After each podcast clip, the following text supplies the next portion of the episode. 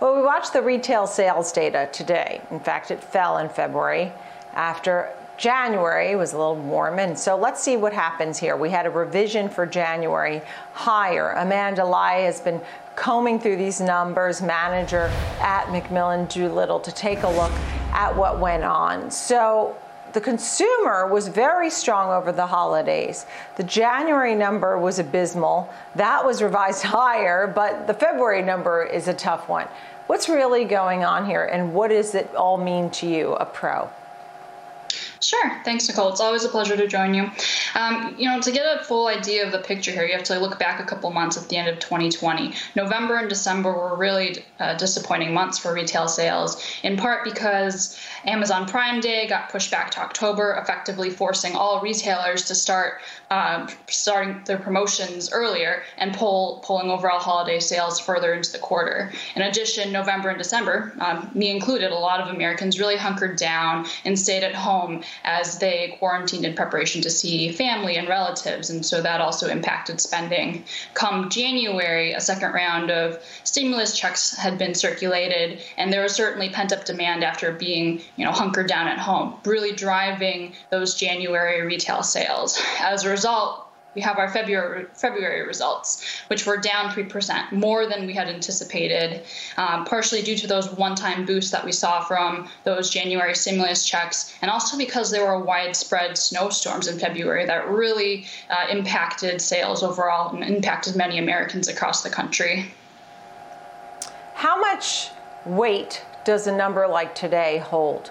Because when I saw it, my jaw dropped um, it feels like a head scratcher because it doesn't necessarily go with what we're hearing from not all, but many of the retailers that said holiday sales. They saw a lot of digital sales. We're hearing a lot of the, the retailers talking about customer pickup and kiosks and you know things like that that seem to be technology and that are working. Um, and now more stimulus is coming. So, what do you think the spring brings? Is there something that may not align with some of the weakness that we're seeing right now? Sure. Although February sales numbers were less than expected, I don't think that it necessarily is a red flag for what we can expect in the months to come as the economy continues to reopen, as vaccines rollout continues, as we have stimulus rollout again this month, and just because we have pent up consumer de- demand that will surely impact retail sales as uh, the year progresses and businesses reopen and customers re engage. You think people are clamoring for more stimulus? Because there's a lot of people who are saying enough, enough. Everything's opening up. People are getting jobs back. People are getting vaccinated. There will be more hiring. And in fact, the last jobs report, we saw a lot of hospitality and leisure, right, as people got back to work in hotels and restaurants and things.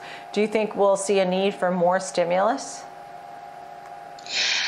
All of those things are positives, but we have to remember that the pandemic affected people really quite unevenly. It's been very much so a K shaped recovery. So while there have been many benefits with the reopening, with the vaccine rollout, um, many of the wealthy Americans certainly benefited from their assets increasing in value. A number of Americans are still in great need, um, are unemployed, um, are relying on unemployment benefits. So we, you know, we'll have to continue to watch the situation and, and, and trust the experts in terms of what they see will help uh, re-engage Americans and and just liven up the economy and, and fight off a recession. Are there names in the space in the retailers or something that maybe you could you could expand it out if you want to that are are really evidently specific winners or losers in this space overall? Sure. Uh, throughout the pandemic, there have been clear winners and losers. Um, your mass retailers, Targets, Walmarts of the world, Amazon, Costco's, they've certainly done well, in part because they offer a little bit of everything. Uh, they have the scale and the capabilities to offer consumers whatever they want whenever they want it, including an e commerce, which has certainly blown up over the past year. And, and they've really been able to meet the needs of the customers wherever they are at, unlike some of the smaller businesses and businesses that are reliant on brick and mortar that haven't been able to to move as quickly uh, and and continue to engage and adapt in this changing environment.